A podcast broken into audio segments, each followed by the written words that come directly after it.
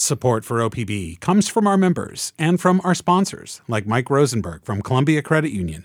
Mike says they trust what they see and hear on OPB, and that aligns with Columbia Credit Union's brand.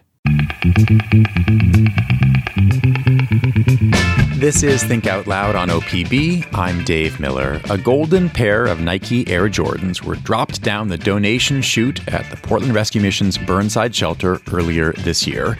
It turns out they are an incredibly rare design, one created for Spike Lee for the 2019 Academy Awards. Sotheby's says they are worth more than $10,000, maybe a lot more. We're going to know soon just how much collectors are willing to pay because they are at auction right now. It closes this coming Tuesday if you're interested. The full proceeds of the sale will go to the rescue mission. Erin Holcomb is the director of staff ministry at Portland Rescue Mission and she joins us now. Welcome to the show. Thanks so much for having me.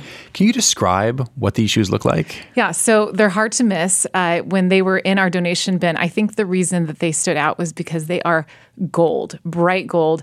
Every surface inside is bright red, like red carpet red. So they're pretty noticeable when you see them, but they look really cool. Who found them? So in our Burnside shelter, we have a lot of services for people who are experiencing homelessness, but we also provide short and long term shelter for people who need a safe place to stay while they're getting their feet back under them. And so, a gentleman named James, who's been part of our program there, was sorting through donations just as part of his work to give back. And you know what he does is set aside shoes and clothes for us to immediately distribute.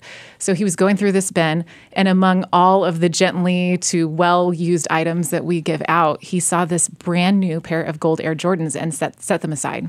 What can you tell us about James?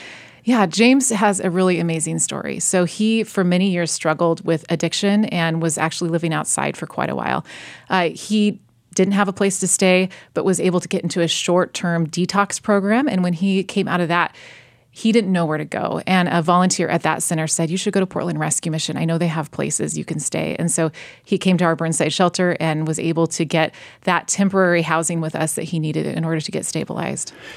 So he had an eye for these bright shoes. It yeah. seems like on some level they were hard to miss. But what might have happened to them if he hadn't been there and if someone else had said, All right, some sneakers, uh, I'll do what I always do with them? Right. What are the various alternate scenarios. Yeah, so we give out a lot of clothes and sneakers during the year. I think the last count I saw was over 130,000 pounds of clothes and shoes go through our building and get redistributed to people in need on the streets. So this is a key point. So it's not like Goodwill where you turn stuff right. in and then it and then it becomes a, a store. Correct. This is just you you go through it, clean it if it needs it, mm-hmm. and then mm-hmm. give it out. Exactly. In fact, we turn it out. We turn it over very quickly because there's a lot of need. And I, I'm down at the shelter regularly. People come in without shoes, and that's that's a serious situation. So we we want to always have on hand multiple sizes that we can hand out. People who stay with us have access to get a clean change of clothes. So typically, it would get turned over and put back on someone else's feet very quickly. Those donations literally come down a chute in our lobby, lobby, drop into a basket, get sorted, and get given out as quickly as possible. And that's so that very easily could have happened to these shoes, right? It really could have. I know. I wonder if I had been the one sorting, if I would have thought to set them aside. I'm so glad he did.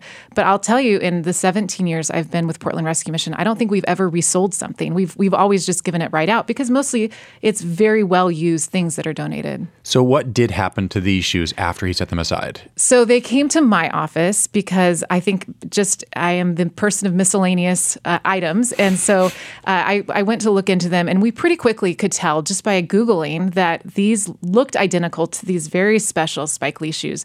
But of course, we thought, that's impossible. They can't be these shoes. They must be fakes. Someone did a great reproduction. So I held on to them for a while. They were sitting in my office for a while and I was trying to get some info, but I just I didn't even know where to start. I finally reached out to a friend of mine who keeps tabs on sneaker culture and he said, "Take them to this resale shop. They can authenticate them for you."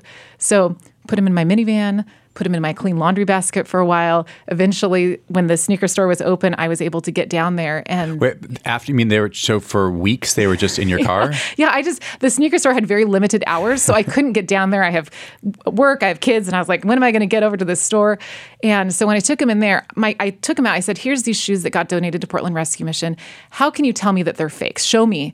And they said, hold on. And they took them to the back and lo and behold, came back and said, "No, these these are the real deal, and they're very special. Please take good care of them." Did they want to buy them? They offered me on the spot. They offered to purchase them from me or consign them, and I, uh, you know, I was very shocked by the news because we weren't expecting them to be the real deal. And so, my I asked for some time to think about it, and then doing research found that Sotheby's is really a great op- option for a global audience when we reached out to them, they offered to sell them uh, at no cost, giving us the full the full amount of the hammer price. It would have looked bad if they had taken yeah. a big cut. yeah. Yeah. So they've been great to work with. How did the designer Tinker Hatfield from Nike yeah. get involved? Well, that has been a really special part of the program of, of this whole process. And Tinker, we reached out to him not knowing if he would even respond, he called us back while he was on vacation and said, I would love to be a part of this. So, you know, t- took a look at his files, sent us some digital images that he had shared with Spike Lee in the collaborative process so that we could include those with the auction lot. And then when he found out they didn't come with a box, he offered us a replacement box. Then he came to Portland Rescue Mission, signed it all, and was able to add that, which makes it a much cooler you know winning item for that that person. Oh, and so all of that uh, it adds to the theoretical value of exactly. of the shoes yeah. for the eventual buyer. Yeah, when you're a sneaker collector, having a box is important, and then having a box that Tinker Hatfield signed, who just is legendary in that community, made it even that much more special. What about Spike Lee? This story has gone international as of a couple of days ago. I, I, my understanding is you hadn't heard from him. Has that no, changed? I haven't heard from him yet. In fact, when we after I left that sneaker store, the first thing I did was reach out to his website and send an info email and say we have these really special shoes. Can you tell us anything about them? I didn't hear back, but my hope is that when he hears, he's excited for for how they've ended up telling this really cool story. What's your best guess as to who dropped these off and why, and and what they were thinking? Yeah, we really have no idea. That is the big question we've all asked ourselves. You know, I, I don't know, but I my assumption is whoever dropped them knew they were special because they are so visibly different than what you would typically drop into a donation chute. So my hope is that they just wanted to do a good deed and not get the credit and that they're seeing the news about this and hopefully enjoying the story as it is. And maybe they were willing to take the risk that they just get used and, and that it would be a good pair of shoes for someone in need. Hmm. What are experts telling you is uh, a likely what's it called? Gavel gavel drop yeah price? the hammer price. Hammer price. Yeah so sotheby's is the one who who picked that and they they gave a range of fifteen to twenty thousand dollars. We would love it if it turned into that. All of those proceeds go right back into the shelter. So what was one pair of shoes, shoes donated really turns into thousands of meals that we can serve so many services that we can provide to people in need. And and in that it really is an important piece of a much bigger story, which is the generosity of the community here in this area, in this Portland area, who gives clothes all the time, shoes all the time, who contributes on a monthly basis to support the work of Portland Rescue Mission. That's what keeps our doors open. So, this is one amazing example of how community generosity can look on this big scale. But I think what what moves me is the day to day generosity of people in our community who see the need and say, I want to help. I want to be part of that. And it makes a big difference. Is there an uptick in giving in the holiday season?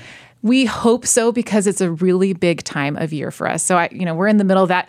I sure hope so. It tends to be a time that people think of of people experiencing homelessness, and the demand for our services is increased because it's hard to be outside when it's wet, cold, and rainy. So often in the, in those moments, we'll have people come into our shelter and be ready to ask to get off the street, and that's what we're looking for. So every opportunity we have to make a connection with someone is an invitation. How can we get you off the street? What is your specific need? How can we move you on to that next step?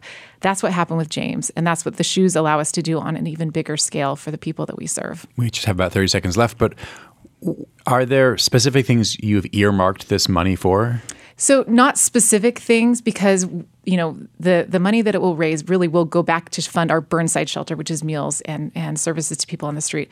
But it's such a beautiful picture for us of the very story we we see every day, which is the rescue of buried treasure. So these shoes, one example, but the lives of people we're serving is really the bigger story. Erin, thanks very much. Thank you so much. Appreciate you having us. Erin Holcomb is director of staff ministry at Portland Rescue Mission. Joined us to talk about the recent announcement that somebody dropped off a pair of golden Air Jordans that could be worth $20,000.